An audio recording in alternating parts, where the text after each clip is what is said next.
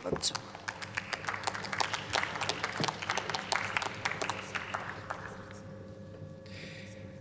Sehr geehrte Frau Präsidentin, sehr geehrte Kolleginnen und Kollegen, sehr geehrte Damen und Herren! Die Preise in den Supermärkten haben sich in den letzten Monaten spürbar verändert. So sind die Preise für Nahrungsmittel zwischen Januar 2022 und Januar 2023 um durchschnittlich 20,2 Prozent gestiegen. Hierbei liegen Fleischprodukte mit rund 19 Prozent zu, Gemüse wurde um 23 Prozent teurer, Milchprodukte und Eier stiegen um durchschnittlich 36 Prozent. Trauriger Spitzenreiter dieser Preisspirale waren die Speiseöle und Speisefette, dessen Durchschnittspreise zeitweise um bis zu 51 Prozent höher lagen. Die Inflation ist in vielen Stellen im Alltag spürbar. Beim Einkaufen merken wir das alle sicherlich noch viel mehr.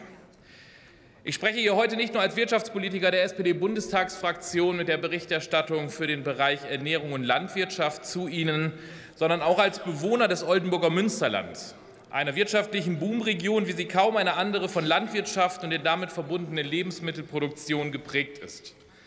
Bereits im vergangenen Sommer äußerten sich viele Landwirte aus meinem Wahlkreis besorgt über mögliche Folgen des letzten Hitzesommers.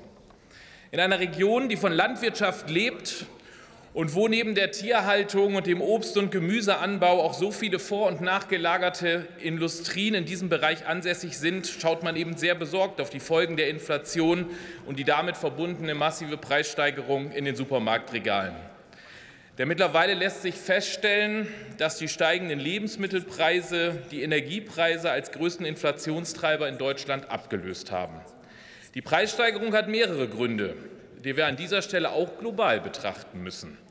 Die enormen Preissteigerungen der Speiseöle lassen sich unter anderem auf die Ernteausfälle in Kanada und Südamerika zurückführen.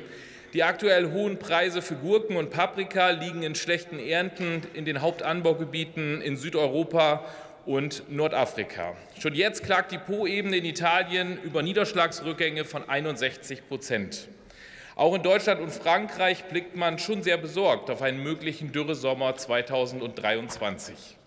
Klar ist, die sonst so selbstverständliche Versorgung mit Lebensmitteln wird aufgrund von Wetterextremen von Jahr zu Jahr schwieriger.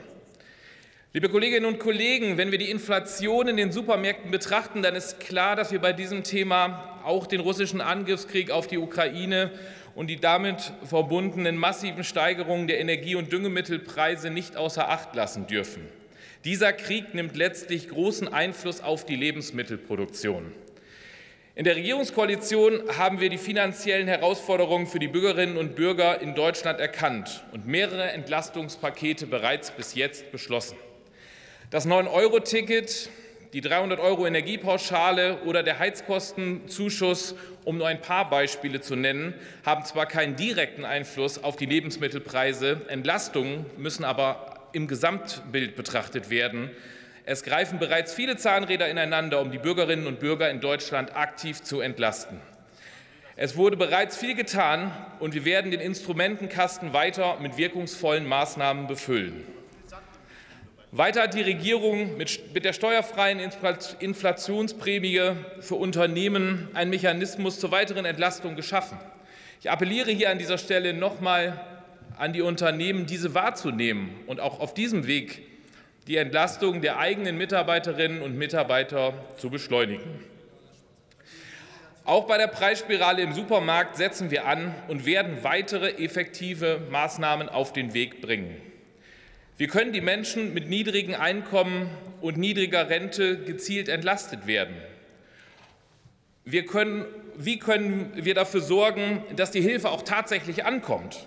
Auf diese Frage müssen, werden wir in den nächsten Wochen und Monaten weitere Antworten finden. Liebe Kolleginnen und Kollegen, höhere Lebensmittelpreise sind keine Lappalie.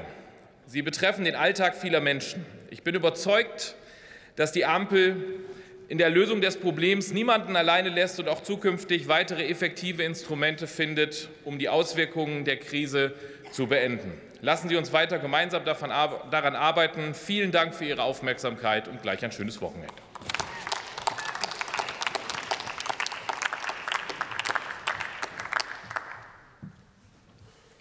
Für die CDU-CSU-Fraktion